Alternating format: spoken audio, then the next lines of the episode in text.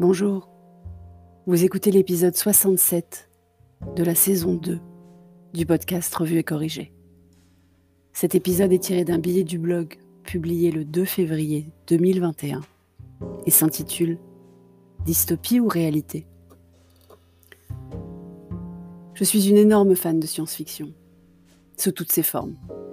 Star Trek, Star Wars, dystopie de Hunger Games à Divergent, j'ai même dévoré les très longs tomes de la trilogie chinoise The Three Body Problem.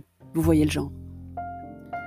Alors forcément, quand le virus est apparu, comme tout le monde, je me suis dit qu'il allait faire comme les autres, Ebola, H1N1, etc., et ne pas trop nous impacter. Puis je me suis rapidement rendu à l'évidence que si, il allait nous impacter. Et nous voilà dix mois, presque onze mois plus tard, impactés donc, percutés même. Et depuis, je me demande si ce n'est pas un signe. Non, cher et tendre n'a pas glissé de champignons hallucinogènes à sa dernière blanquette de veau. Et oui, je suis sûre qu'il ne l'a pas fait parce que Petit Homme en mangeait aussi. Alors je reprends mon raisonnement depuis le début. Depuis plusieurs années, voire décennies, je suis convaincue que le plus gros problème que l'humanité fait peser sur la planète n'est pas le rejet de gaz à effet de serre. Je pense que c'est son nombre de représentants à l'humanité communément appelée surpopulation, mais très peu discutée étonnamment, comme cause majeure du déséquilibre.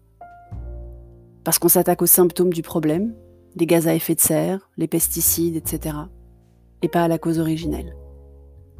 Je n'ai pas de solution à ce problème central. En tout cas, pas de solution qui soit en accord avec l'éthique communément acceptée dans nos pays occidentaux. Mais je me suis toujours dit qu'un jour, la planète tenterait de résoudre le problème. Et la planète, elle ne s'encombre pas des symptômes. Elle traite la cause. L'humanité est arrivée à ce nombre hallucinant parce qu'elle n'a pas de prédateurs connus, à part elle-même, et les micro-organismes, qui sont plus des parasites que des prédateurs d'ailleurs, si on veut être biologiquement précis. Donc la limitation du nombre de représentants de l'humanité ne pouvait arriver que par une guerre mondiale terrible, been there, done that, ou un micro-organisme.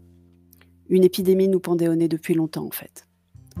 J'ai déjà eu l'occasion de discuter ici de l'intelligence innée, programmée du virus, qui mute au moment crucial où l'homme et la femme pensaient l'avoir maîtrisé, et qui s'attaque aux plus faibles d'entre nous sur tous les plans. Et même pas un an après la prise en compte du danger, les chiffres sont clairs. Le solde naturel naissance d'essais français est négatif pour la première fois depuis la Deuxième Guerre mondiale. Les chiffres ont été publiés ces derniers jours. On n'arrive pas à limiter les décès des plus âgés et des plus fragiles, et on ne rassure pas assez les en âge de procréer pour leur donner envie de faire des enfants dans ce monde. Et pourtant, les Français font plus d'enfants que la majorité des Occidentaux. On a toujours imaginé les épidémies avec du sang, des morts à la minute, une contagiosité visible, une rapidité fulgurante.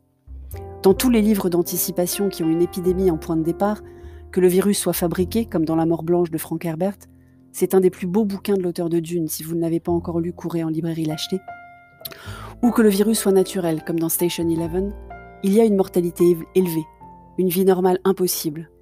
Mais nos pires cauchemars ne nous avaient pas préparés à ce qui nous arrive. C'est sans doute parce qu'on projette dans l'avenir notre propre rapport au temps. Notre individualité nous empêche de voir le temps à l'échelle de l'espèce. On ne le conçoit, pour la majorité d'entre nous, qu'à l'échelle de notre vie. C'est bien pour cela qu'on se bat pour qu'elle dure le plus longtemps possible, notre vie et je ne vais pas rouvrir ici les débats désagréables qui ont enfin commencé à pointer timidement leur nez sur le plateau télé. La planète, le virus, eux, ils n'ont pas notre rapport au temps. Ils ont tout le temps du monde. Si ça leur prend des milliers d'années pour nous épuiser, ça ne les dérange pas. Dans notre quotidien où on change de vidéo avant qu'elle ne se termine, sur un réseau où les vidéos sont limitées à une minute, ça fait bizarre. Merci de m'avoir écouté. Si vous écoutez sur Apple, surtout laissez un commentaire avec vos 5 étoiles et sur toutes les plateformes de balado-diffusion. Abonnez-vous et partagez. À bientôt.